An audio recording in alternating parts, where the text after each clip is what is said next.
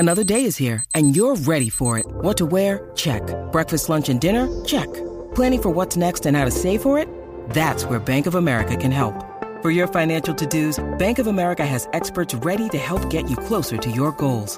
Get started at one of our local financial centers or twenty-four seven in our mobile banking app. Find a location near you at bankofamerica.com slash talk to us. What would you like the power to do?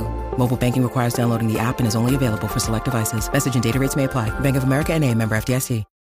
When you need mealtime inspiration, it's worth shopping Kroger, where you'll find over thirty thousand mouthwatering choices that excite your inner foodie. And no matter what tasty choice you make, you'll enjoy our everyday low prices, plus extra ways to save, like digital coupons worth over six hundred dollars each week. You can also save up to one dollar off per gallon at the pump with fuel points. More savings and more inspiring flavors make shopping Kroger worth it every time. Kroger, fresh for everyone. Fuel restrictions apply.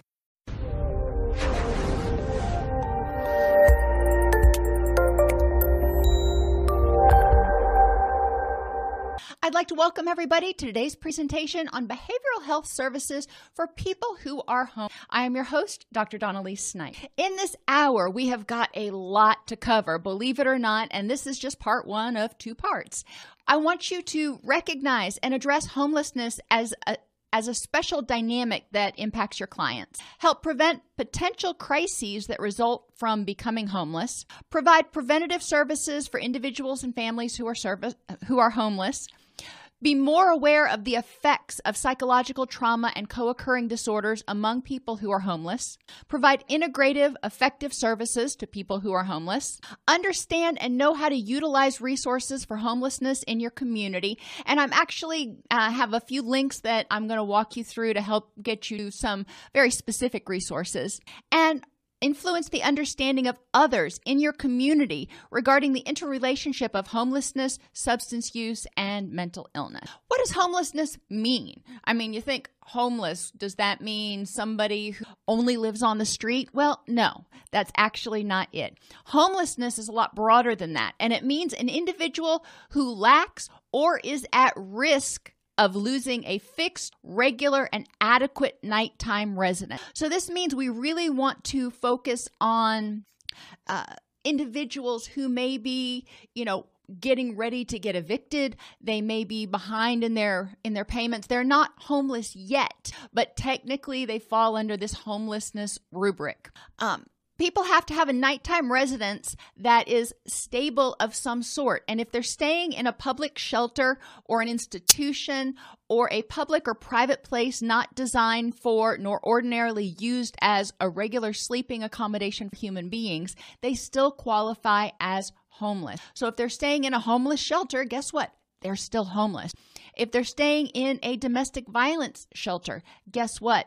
Still qualify as homeless. We do want to recognize that uh, homelessness is basically not having somewhere that is relatively permanent. In twenty eighteen, five hundred fifty-two thousand eight hundred thirty, or about zero point two percent of the population, were homeless in the United States. That's a lot of people who are homeless. thirty-five percent of those people were unsheltered. They couldn't get into some sort of you know, homeless shelter or you know, some sort of roof over their head in order to sleep. So they were sleeping literally on the street. To add to that, children comprised um, almost um, a, one hundred eleven thousand, one hundred twelve thousand, or one in five, twenty percent of those people who were homeless on any single night. Let that sink in for about one-fifth of the homeless population are children. twenty-six point two percent of all sheltered people, this includes um, uh, just the sheltered people who were homeless, had current severe mental illness. thirty-four point seven percent had chronic substance use issues, and forty-five percent had any mental illness. Now, this just accounts for the people who were sheltered. This does not account for any of the people who were not sheltered, who were actually living on the street. Over sixty percent of people who are chronically homeless have experienced lifetime mental health problems, and over eighty percent have experienced lifetime substance use issues. Now, that doesn't mean they've used substances their whole lifetime. It means that at some point in their life, they had a substance use issue or a substance abuse issue. You know, knowing all of these statistics isn't really important. I just wanted you to get a an understanding of the scope of this problem. And for those of you who are in different countries, you know, your numbers are probably going to be a little bit different. This is obviously based on U S numbers.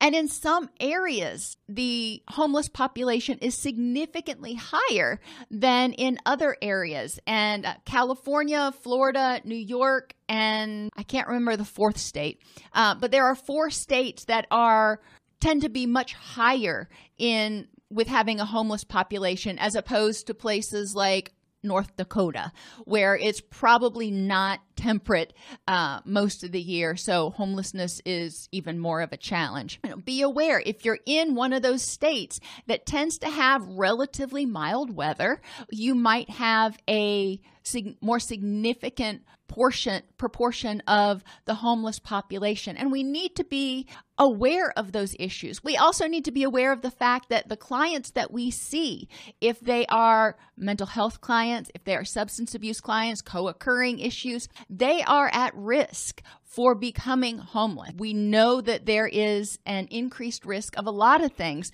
when people start to have mental health issues. So we do want to be sensitive to that when we're working with clients. Like I said, uh, maybe when we're working with them, they currently have a house but or an apartment. They have a roof over their head, but they haven't paid their rent or their mortgage in a month, two months, three months. They may be at risk of becoming homeless. And if they become homeless, that is just going to confound their whole clinical picture.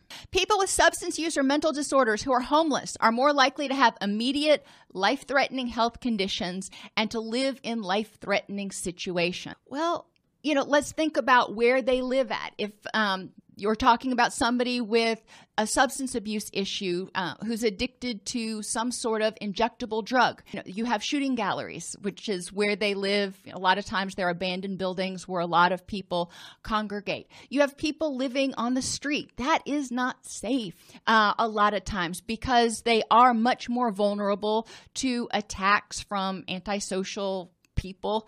They are much more vulnerable to illness. They are much more vulnerable to a variety of issues. Interestingly, it's important to remember that keeping things together while being homeless takes considerable skill and resourcefulness. Think about, you know, what you would do if you suddenly became homeless. Would you know how to get food? Would you know how to find some way to protect yourself from the elements, even if it wasn't a roof over your head?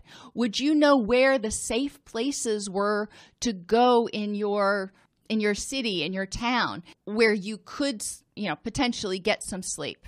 twenty percent of men and thirty-three percent of women who are chronically homeless and have substance use disorders also have P T S D. Now, which one came first? The article really didn't say. It is just something to be aware of, that people who are homeless, especially if they have a substance use issue, probably or may also have post-traumatic stress disorder. You know, twenty percent, thirty-three percent, you know, that's one-fifth or one-third. That's not the majority, but that is a pretty big proportion. Prior to COVID, seventy-eight percent of individuals were only a paycheck away from homeless. They lived paycheck to paycheck. And if they missed a paycheck, if they were out of work for some reason, guess what? They're not going to be able to meet their basic biological needs. They're not going to be able to pay their electricity, their phone, their housing, whatever the case may be. That was prior to COVID. Now, think about with people being out of work for months, what that picture's probably going to look like in the ensuing weeks, months, or maybe in years. My unfortunate sense is that we are going to have a spike, regardless of what country you're in. We are probably going to see a spike in homelessness because people were not able to uh, maintain the income. Unfortunately, a lot of people design their budget around what they make. So if they, for some reason they aren't making that amount of money, they quickly get into arrears. Then there's also people who just don't make enough. They don't make a living wage. So they're always, you know, struggling to try to make ends meet and borrowing from Peter to pay Paul.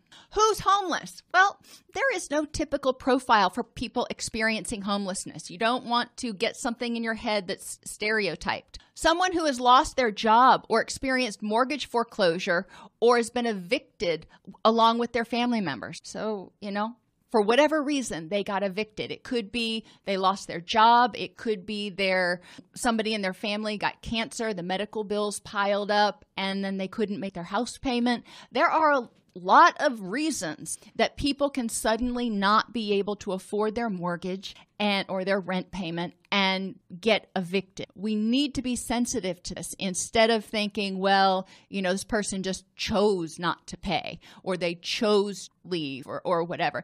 Most of the time, it's not a choice.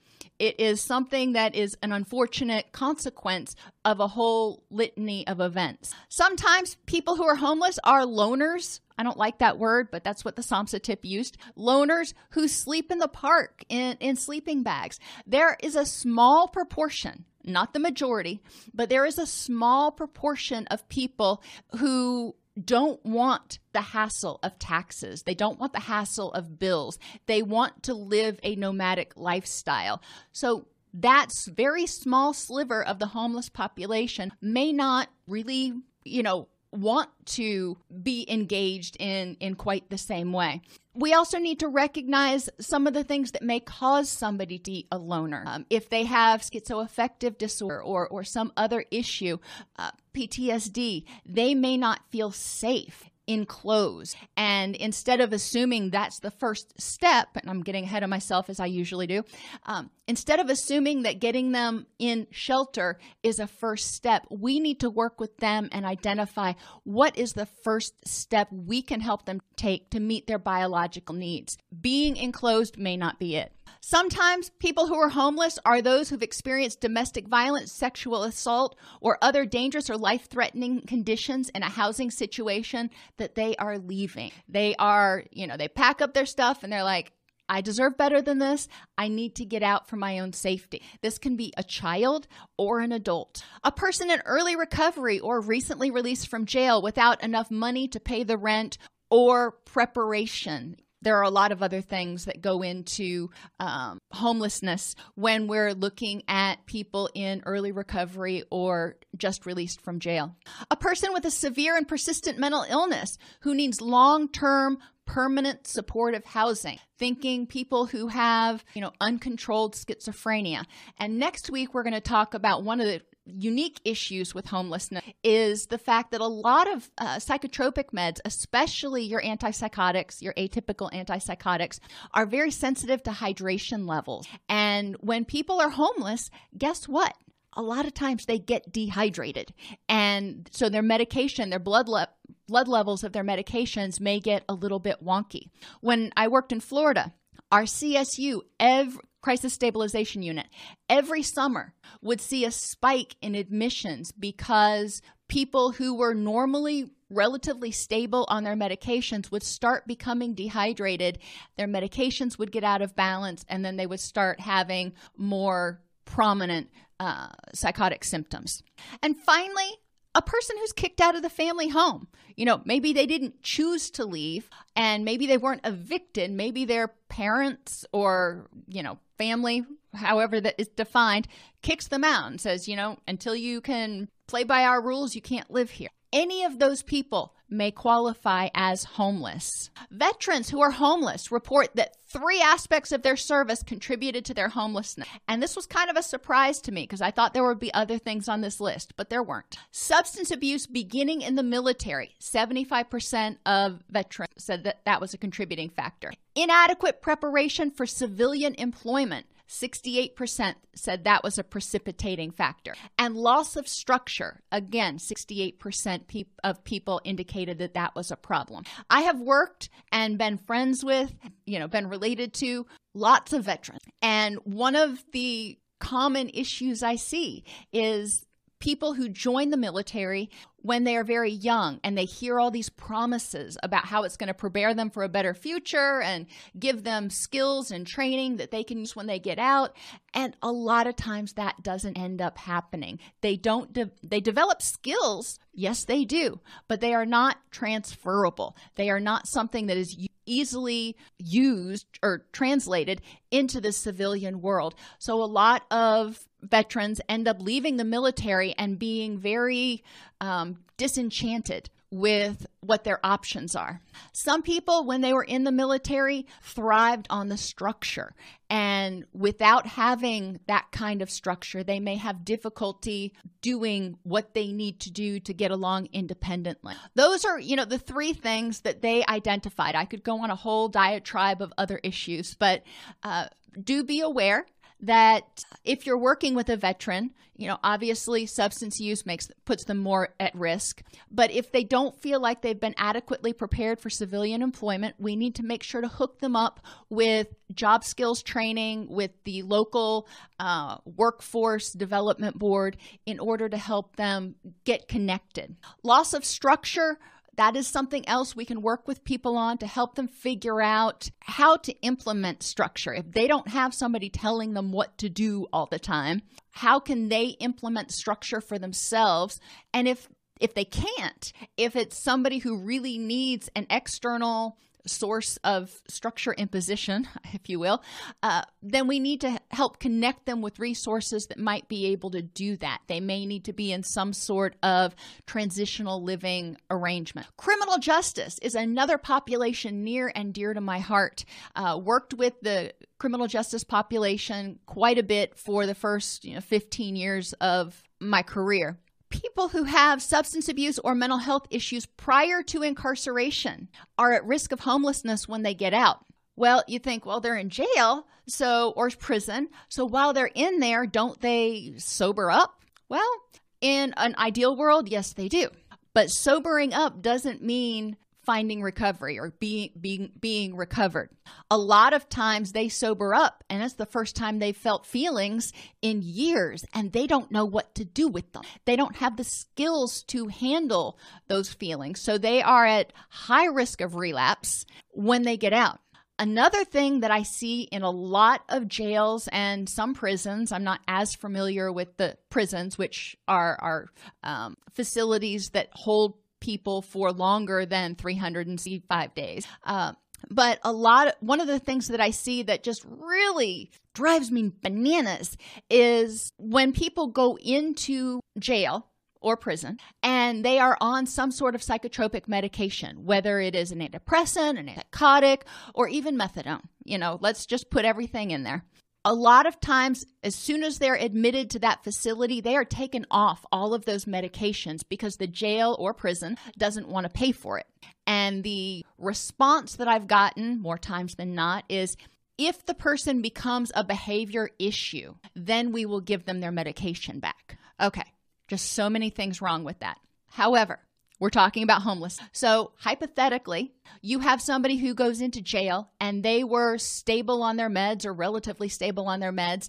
They go to jail for six months. All the meds are out of their system. They get discharged from jail. And guess what? They are not probably in a place where we would consider them stable anymore in terms of their mood.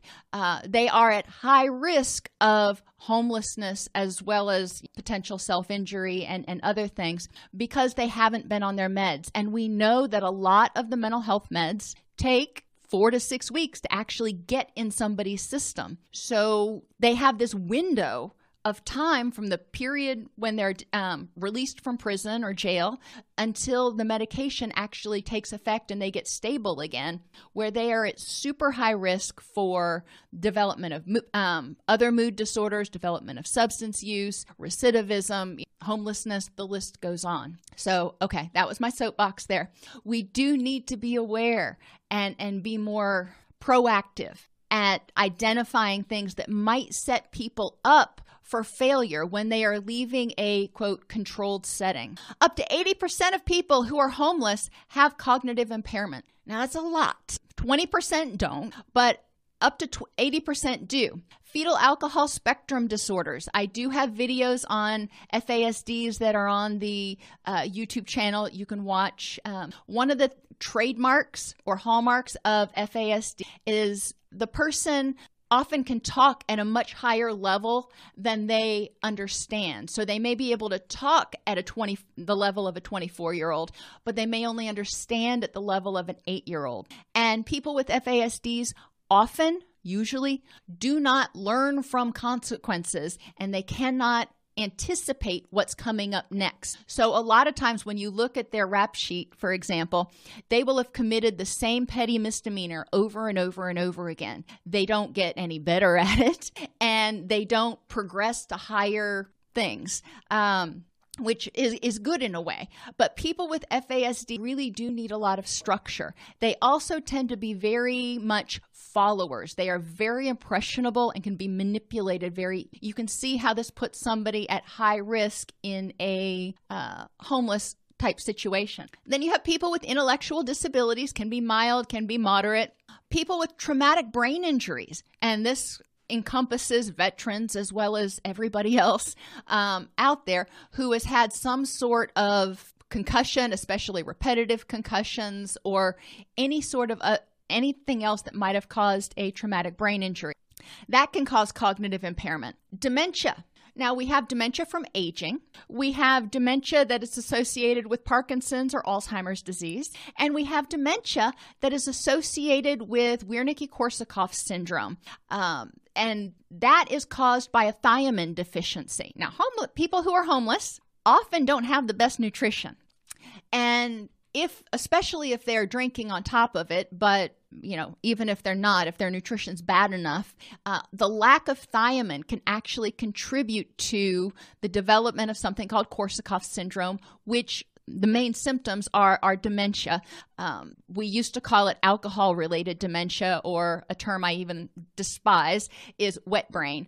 Um, but they found they've uh, that the lack of uh, thiamine is also present in people who've never drank, but who may have had bariatric surgery or who are anorexic. So they're starting to realize that Korsakoff syndrome is not just an alcohol-related thing. It can be caused by a variety of factors that contribute to a thiamine deficiency. Now, I say that, and I go into that big explanation to point out that this is potentially a life-threatening emergency. If you are working with somebody who starts evidencing dementia sort of out of nowhere, that's something to be aware of. You know, maybe you're going to some of the homeless encampments and you're working with people, you're talking to people, and all of a sudden one of the people starts not making as much sense or repeating themselves, having symptoms of dementia. It is really important that they get evaluated. Korsakoff syndrome is reversible if somebody gets thiamine, but generally that means they have to go to the emergency room and get an I V infusion of thiamine to get those levels back up. It is treatable as long as it's caught early, and and like I said, it can be life-threatening if it's left unattended. We do want to be aware of that. thirty-eight percent of people who were homeless and received services lacked a high school diploma or equivalent. A lot of us who are, quote, counselors, um, were never trained or taught to consider or uh, ways to link people with wraparound services. Now, my master's was in vocational rehabilitation, so, you know, that's kind of part and parcel to what we do. Um, but a lot of counselors are not educated about those things. It is important to recognize if you're working with someone who is, you know, maybe you're in a clinic and you're seeing somebody who has major depressive disorder, but they also have, you know, low educational attainment. They haven't gotten their high school diploma or their G E D. That increases their risk. They have two marks, I guess, going against the depression as well as the low educational attainment that put them at risk for homelessness. We want to be aware of this and help them connect with resources. One of the things that you can do, super easy, doesn't take a lot of time because I know, you know, time is precious. Make a list of all of the resources that might be helpful to your clients and, and have it on a handout that you give clients. You know, you can give it to every client. Like where I worked uh, in Florida, the majority, if not all, probably ninety-eight percent of the clients that we worked with were indigent. They were all either homeless already or at significant risk of being homeless. So that handout would have been appropriate to give people at um, at intake. That can save a lot of time, so you're not having to try to reinvent the wheel every single time and write down, you know, different referral sources. It is important to know what resources are available in your community, and we will get there. Biopsychosocial needs. Solving homelessness is more than just having a safe place to live, and helping our clients who may have depression keep from becoming homeless is more than just making sure that they've got a roof over their head. Go back to Maslow. You know I love Maslow. I finally found an uh, infographic that kind of presents that hierarchy. If you have somebody that you're working with who is malnourished, who doesn't have a safe place to sleep, who's not getting adequate sleep, who doesn't have adequate medical care, and they're in pain all the time, guess what? You're not going to probably make a whole lot of progress on developing self-esteem and addressing depression until you get those basic needs met. You know, and that's where we need to start with a lot of people who are homeless. They have a lot of trauma issues, a lot of trust issues. Okay, so you're not going to tell me your whole story or just automatically come in for uh, counseling. You know, that's that's not on your on your radar. That's cool. One of the first things that we can do to facilitate their recovery process, um, or for clients that we are working with already, to ensure that they are getting their needs met and have the best chance of not becoming homeless, is to make sure that they have access to the resources to get their basic physiological and safety needs met. Then we also have to consider substance abuse and mental health issues, medical and dental problems, legal and criminal justice issues, and lack of social support. All of those things can, again, contribute to the development of homelessness. People who experience homelessness can be particularly demoralized. Our culture is not very welcoming to people who are homeless. They often need active and often persistent engagement. One of the things we need to think of is remembering that behavior is communication. One of their behaviors was becoming homeless, if you want to look at it that way, whether it was by choice or not, you know, whether they chose to leave a bad situation or they got evicted, whatever, something happened that precipitated this condition that they're in.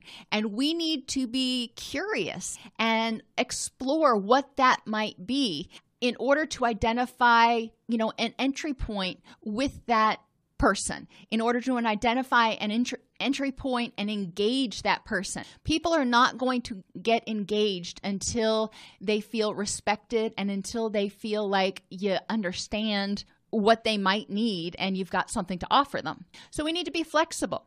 We want to be person-centered. What do they want or need from you, and how do they want or need it? A lot of people, you know, they may need housing. They may need shelter, but they don't want to go to a homeless shelter or residential treatment. They don't want to be confined in some sort of environment where they don't feel safe for some reason. They could, maybe they were victimized in a setting like that before, or, you know, it's hard to know what could prevent people from wanting to, you know, go to a shelter or, or get into treatment if they are homeless. We need to ask. They may not tell us. That there may be too much shame around it, but we need to be sensitive. You know, okay, you're not ready for a shelter yet. How can I help you? Maybe you need blankets, you know, so you can stay warm because it's going to get cold tonight. You, you don't want to go to a shelter? Let's get you blankets. We will start developing rapport.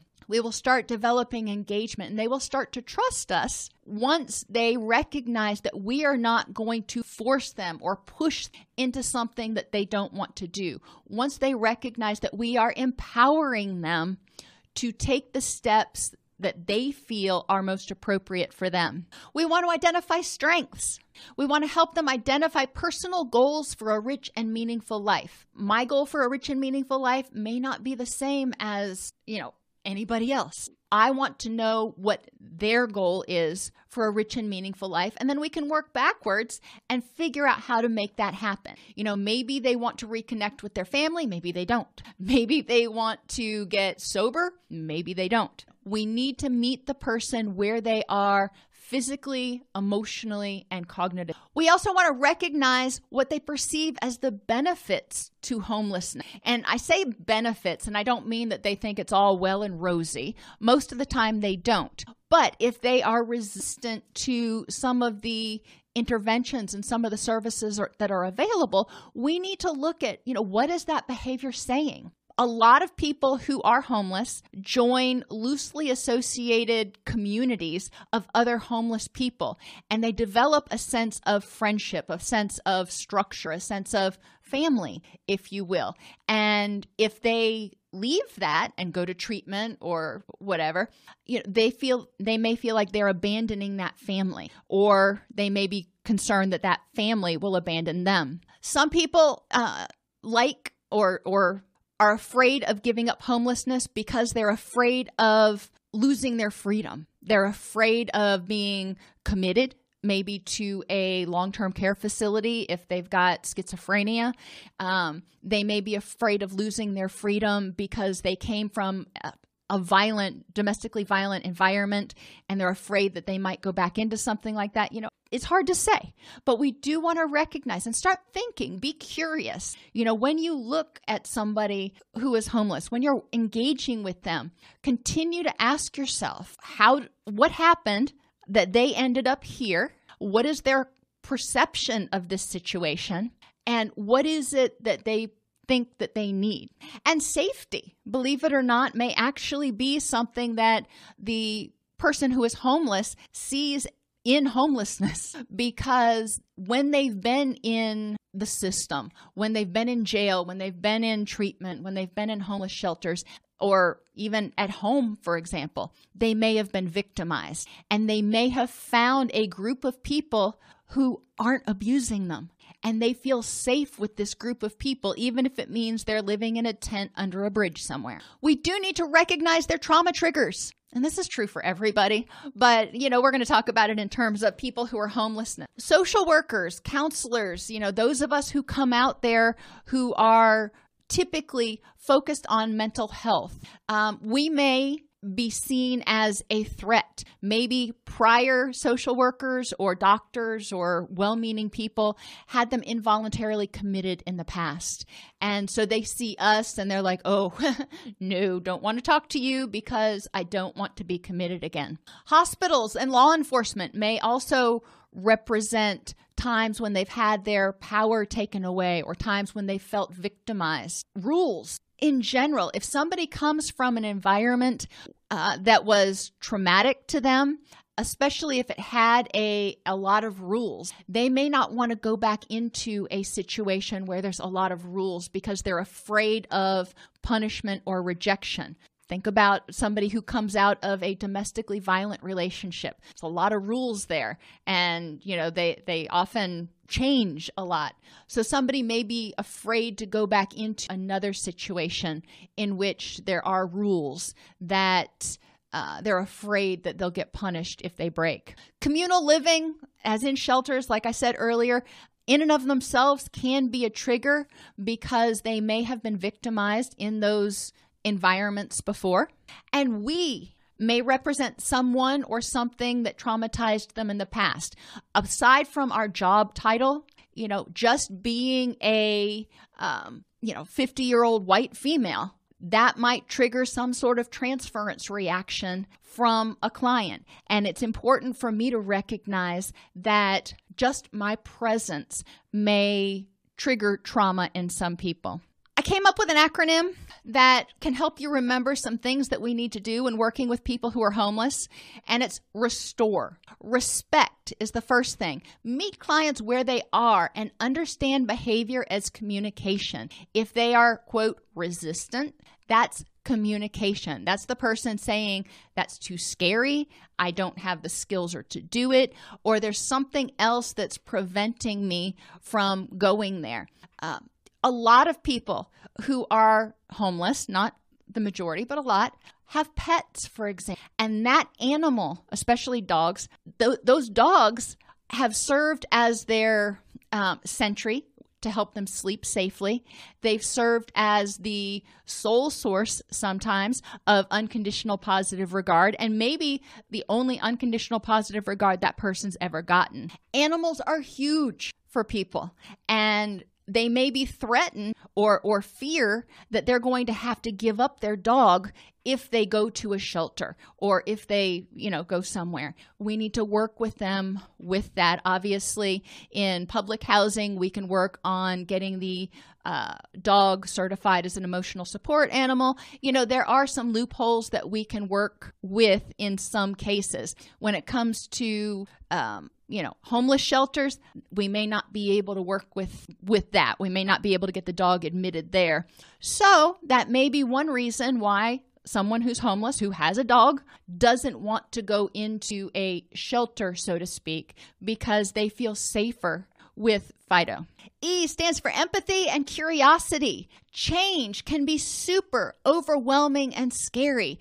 A lot of times people who are living on the streets are already overwhelmed, and the thought of everything that they need to do to, you know, be able to have a home is is just mind-boggling to them. And if they're depressed or abusing substances on top of that, you know, that's probably more than they can even conceptualize. So we need to break it down into very small steps. If we're working with somebody who is has depression and they're not quite living on the streets yet, we still need to use empathy and curiosity to understand, you know, if they're continuing down toward a path of homelessness, what is that behavior saying? What do they fear they will lose by engaging with us and, and you know, engaging with the treatment plan? Support, you know, that's just basic stuff, providing the support that people need. And this, this can include resources. We need to be out there to help support people in their journey. If they need questions answered, if they need resources, not to force them somewhere, but to serve as that, you know, safety net. Treatment, and that's kind of a garbage term, may not be actual treatment. Sometimes it's support groups, sometimes it's intensive outpatient, sometimes it's residential. But for people who have a mental health or substance abuse issue, or even for people who are grieving, which doesn't actually have a diagnosis, so, um, they may need to access resources. And this can even be connecting with clergy. Uh, treatment isn't always necessarily a licensed, you know, clinician or a licensed psychologist. It could be a pastoral counselor or just a pastor. Opportunities. We need to help them identify opportunities for housing and employment. They may not be ready to take them, but we need to help them see that those opportunities are out there for the picking whenever they're ready. We need to recognize them for their worth as human beings. And as they make progress, recognize their achievements. We also want to look back, learn about the people you're working with, because my guess is they've had achievements up until now, and we want to highlight those achievements to increase self-esteem. And the final E stands for encouragement. Sometimes you just got to be a cheerleader. You know, see them, encourage them, you know, tell them, all right, today was a bad day, tomorrow's going to be better. What can we do to improve the next moment? Whatever you need to do. So respect, empathy, support, treatment, opportunities, recognition of worth, and encouragement.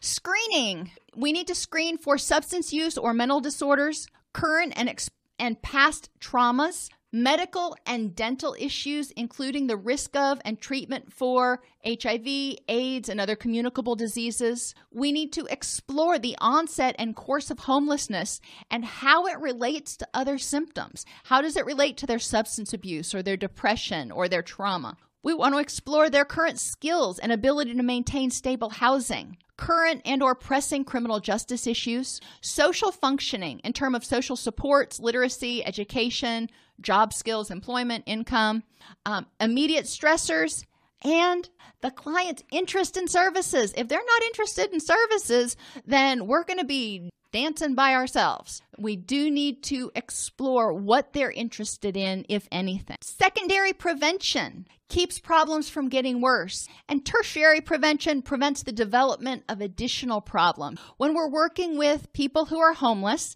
you know, primary prevention is keeping it from happening in the beginning. Um, If they're already homeless, you know, we missed the boat on that one. But we can keep it from getting worse and keep them from developing additional issues. Help them identify permanent supportive housing. Explore your community to identify consumer-directed, recovery-oriented services. And this can include, that's kind of the everything out there. Whatever it is they need for wraparound services. Access to Social Security and other benefits, medical, psychiatric, and dental care. Teeth are really important. People feel self-conscious if their teeth have fallen out, if they have um, abscesses, if they have bleeding gums, if they have dental issues. That can contribute to other physiological problems as well as systemic inflammation and depression. Nutrition, child care. Animal and pet care. Sometimes one of their biggest issues is figuring out where to get food for Fido. A lot of um, pounds, an animal animal centers, animal control centers will donate food. Um, a lot of places that sell pet food will donate the bags that are open that got returned for some reason because somebody else's foo-foo dog didn't like the food. Um, So there are places you can get food donations, uh, and being aware of that is really important. Legal assistance, civil and criminal. A lot of um, lawyer boards, um, licensing boards will provide, will allow lawyers to claim continuing education credit for providing a certain amount of pro bono services every year. Check with your uh, state board for, for attorneys. And job placement, job assistance, and job coaching can all be really important. A lot of times people who are homeless have not had a great run in the employment area.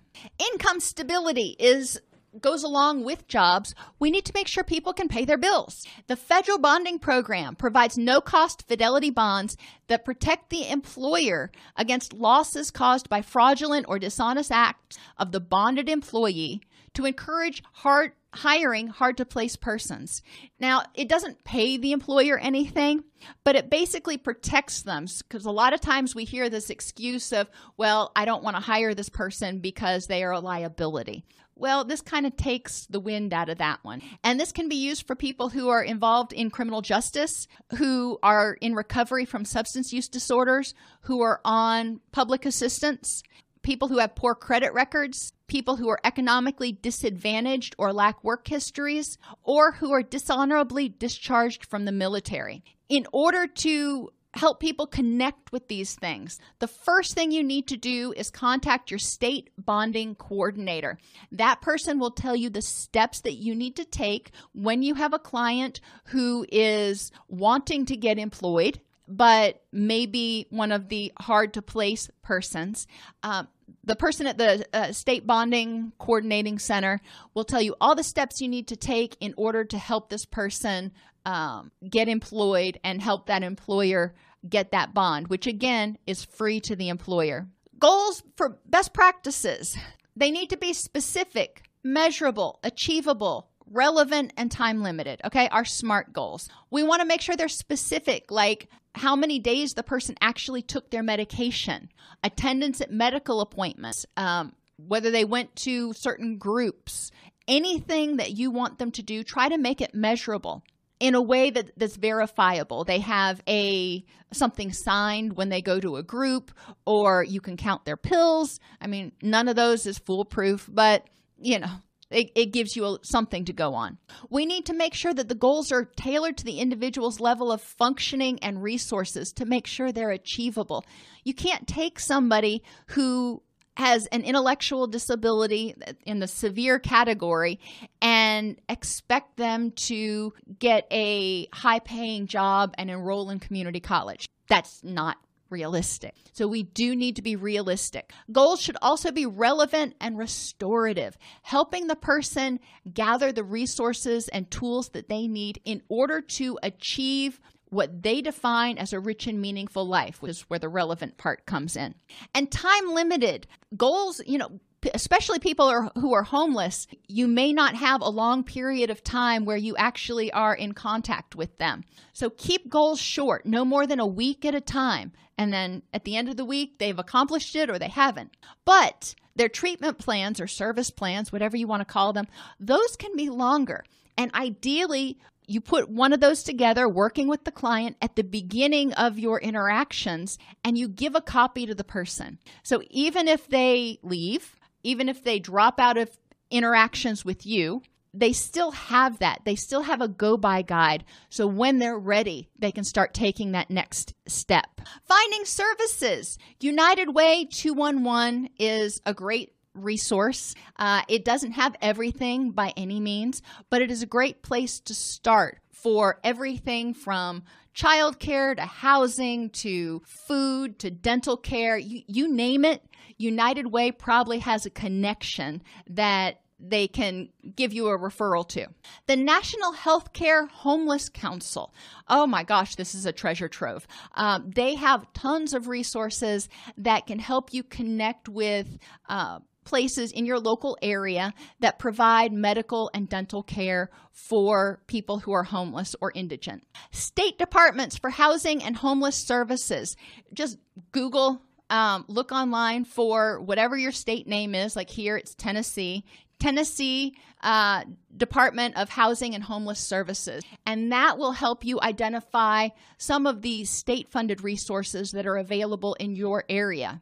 I don't like the term indigent, but it is the buzzword. Um, you can also search online for indigent services and then, again, put your area. So I would do indigent services, Nashville, Tennessee, and it would help me find resources, you know, for anything I could possibly think of. The SAMHSA treatment locator will help you connect with, guess what, mental health and substance abuse treatment services.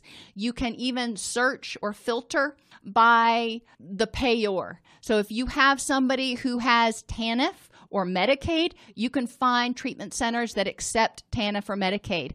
If you have somebody who is a male that has no dependent children, they probably aren't going to qualify for a lot of programs, so they may fall in the indigent or state-funded category. But, you know, again, you can so- sort by that and find treatment centers in your area, and there's at least one in your area that uh, gets state funding to provide services to people who can't afford it. Medicaid. Make sure you know what the rules are for Medicaid in your Uh, in your state, because Medicaid rules vary a little bit from state to state based on waivers and different things that your state has applied for. Many states, Medicaid can can be used for housing-related services, and uh, which goes into just about everything but paying rent. So that that's an interesting little thing there. Section eight housing or public housing. You know, every county has it. So look in your local county. So, for example, here would be Wilson County. And I would put Wilson County uh, Housing Authority.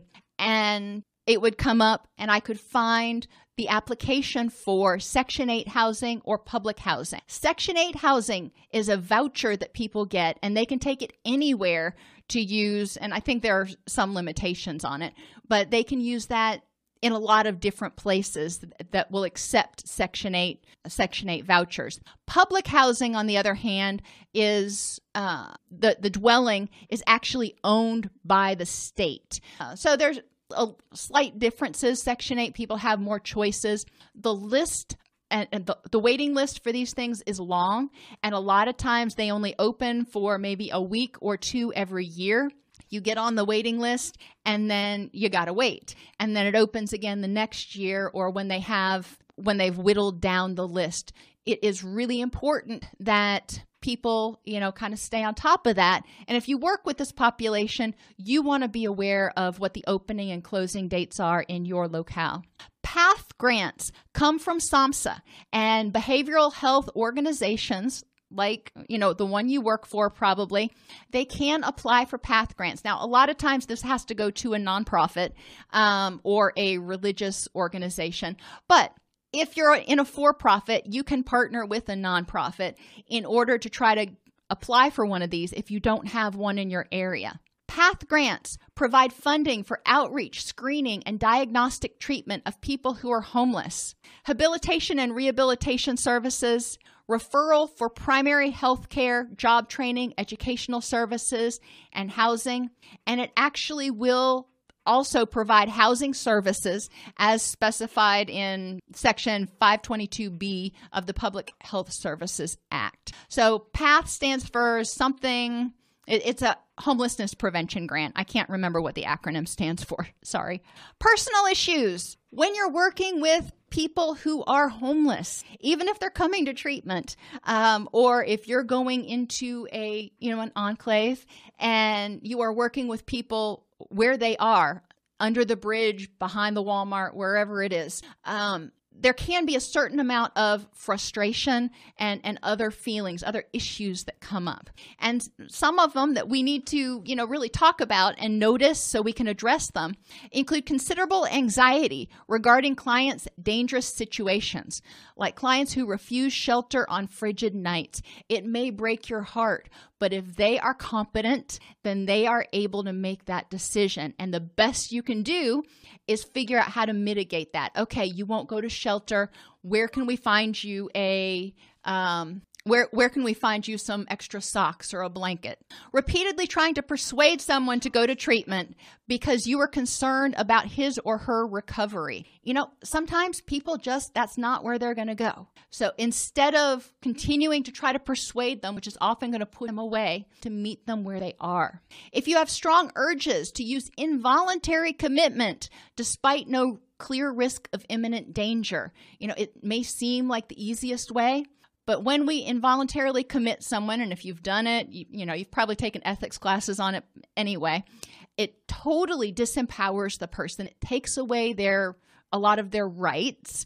And a lot of times it completely obliterates the relationship and their trust uh, in you because, you know, all of a sudden they were having to do things against their will. So we do want to not enter into involuntary commitment lightly. Anger over family members' reactions to the person, given their experience with the individual's past behavior. We haven't lived in their heads. We have not lived with the person. You know, they feel how they feel. They perceive the situation, how they perceive it.